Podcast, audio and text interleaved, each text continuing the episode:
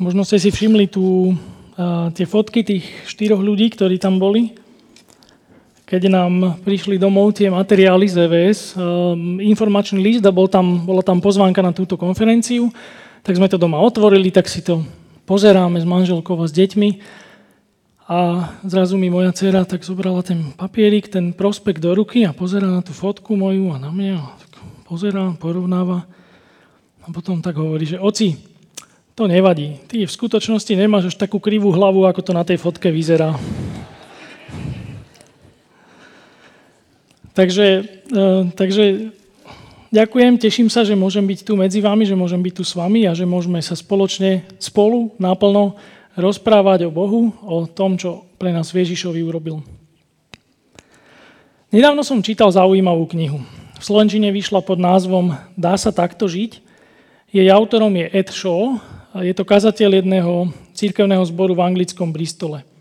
A z viacerých dobrých myšlienok, ktoré ma zaujali v tej knihe, tak jedna tak obzvlášť vo mne zarezonovala a tu by som si od Eda na najbližších pár minút rád požičal. Je to hľadanie odpovede na otázku, čo ma definuje, čo je moja identita. Každý z nás má nejaké úlohy alebo nejaké statusy, v ktoré zastáva. Môžu byť vzťahové, napríklad otec, svokra, sused, Môžu byť spoločensko-profesné, predavačka, primátor a môžu byť povahové, introvert, flegmatik a tak ďalej.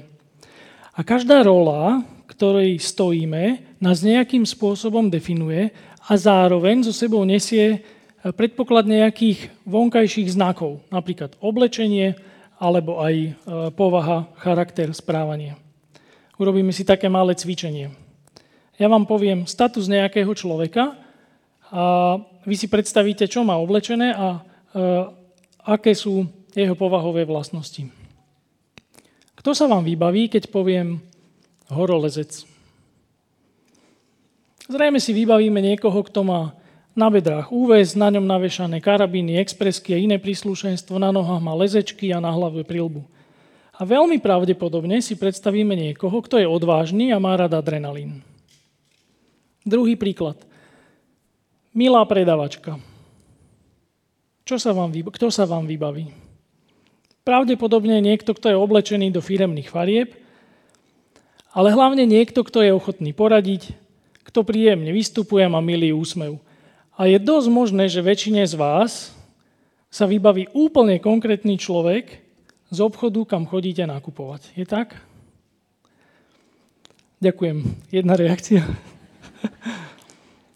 Každý z nás teda vstojí v určitých statusoch, ktoré nás nejakým spôsobom definujú. A my, či si to uvedomujeme alebo nie, my žijeme podľa týchto statusov. Pozrime sa, čo na našu identitu hovorí Biblia. Je nejaký status, ktorým nás Boh označuje, ktorým nás definuje?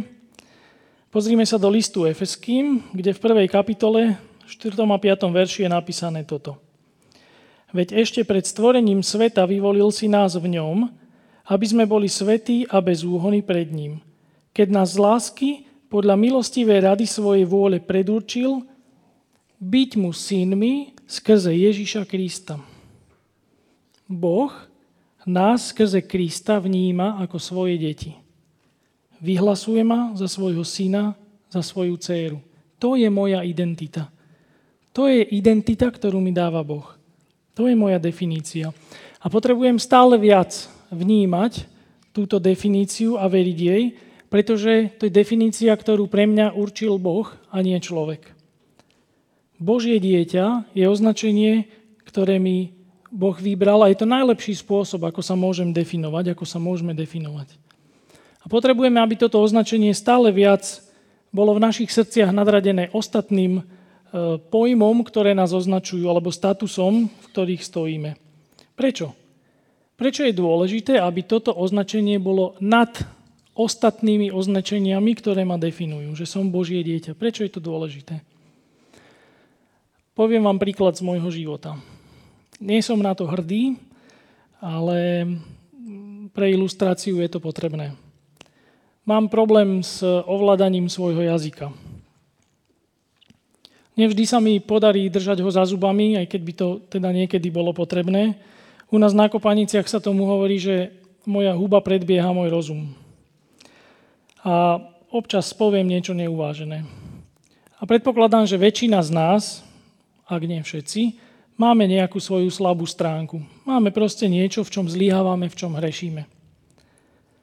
Viete, čo je zaujímavé? Že vždy, keď niečo také spravíme, napríklad vždy, ja keď niečo trepnem, čo teda nie je vhodné, tak príde diabol a zautočí na mňa. Ale on mi nepovie niečo v tom zmysle, že no Bránko, s touto vetičkou si to trošku ako nemusel až tak. Nie, on zautočí priamo na moju identitu. On príde a povie mi, ako si niečo také mohol urobiť? Ty si hovoríš kresťan? Ty si Ježišov nasledovník?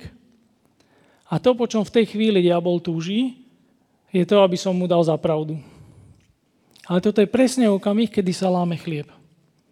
Ak mu dám za pravdu, budem sa obviňovať, budem sa ľutovať a budem sa umárať, aký som nehodný, aký som zlý a ešte viac ma to vzdiali od Krista. Alebo môžem povedať, nie, toto nie som skutočne ja.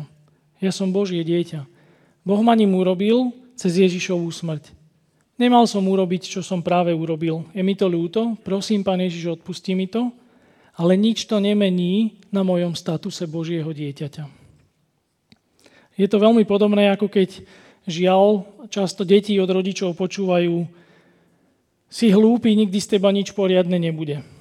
Alebo v kolektíve od spolužiakov deti možno počúvajú, že si škareda alebo si tučný.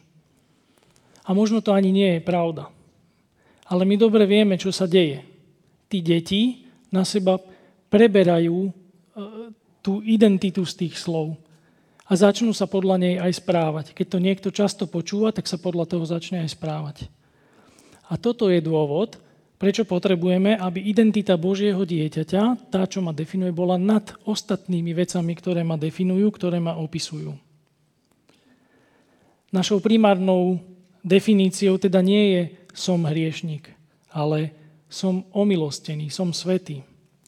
Ak nás aj Biblia označuje ako hriešných, nehodných, neposlušných, tak to nikdy nie je v kontexte našej primárnej identity. Nechcem hriech zľahčovať, je treba ho pomenovať, je v našich životoch realitou, týka sa každého z nás. Ale dávajme pozor na to, aby sme sa vo svojich myšlienkach nevedovali viac tomu, čo sme urobili zle, ako tomu, čo pre nás Boh urobil Ježišovi. Nedefinuje ma môj hriech, ale môj záchranca od tohto hriechu. Nedefinuje ma môj hriech, ale ten, kto ma z toho hriechu dokáže a môže a zachraňuje. Musíme sa začať vnímať tak, ako nás vníma Boh a dovoliť mu, aby nás opísal On. A On to vo svojom slove robí. A ako nás teda Boh v Biblii opisuje? Tak prvý bod je, že nás opisuje ako jeho dokonalé dieťa. To, je, to sú tie verše, ktoré sme čítali že máme mu byť synmi skrze Ježiša Krista. Ďalšia vec, ako nás Boh vo svojom slove opisuje, e, ako Ježišovho súrodenca. Veď aj kto posviaca, list Židom 2.11. Veď aj kto posviaca, aj tí, čo sú posviacaní, všetci sú z jedného Otca.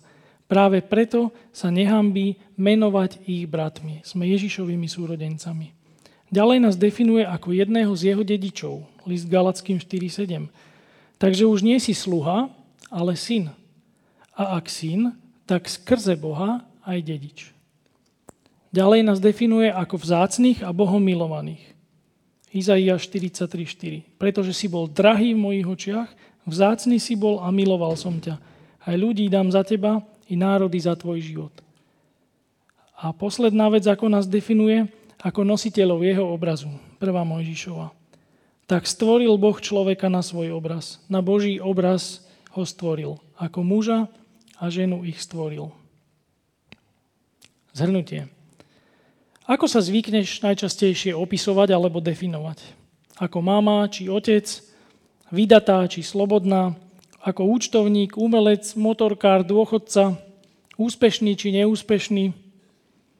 Biblia nás definuje ako Božie deti. Pripomínajme si túto pravdu, pripomínajme si pravidelne tieto verše. Zakoreňme v tejto pravde svoju identitu. Pozývam vás teraz, aby sme spolu v nasledujúcej piesni vyznali Som Božím dieťaťom.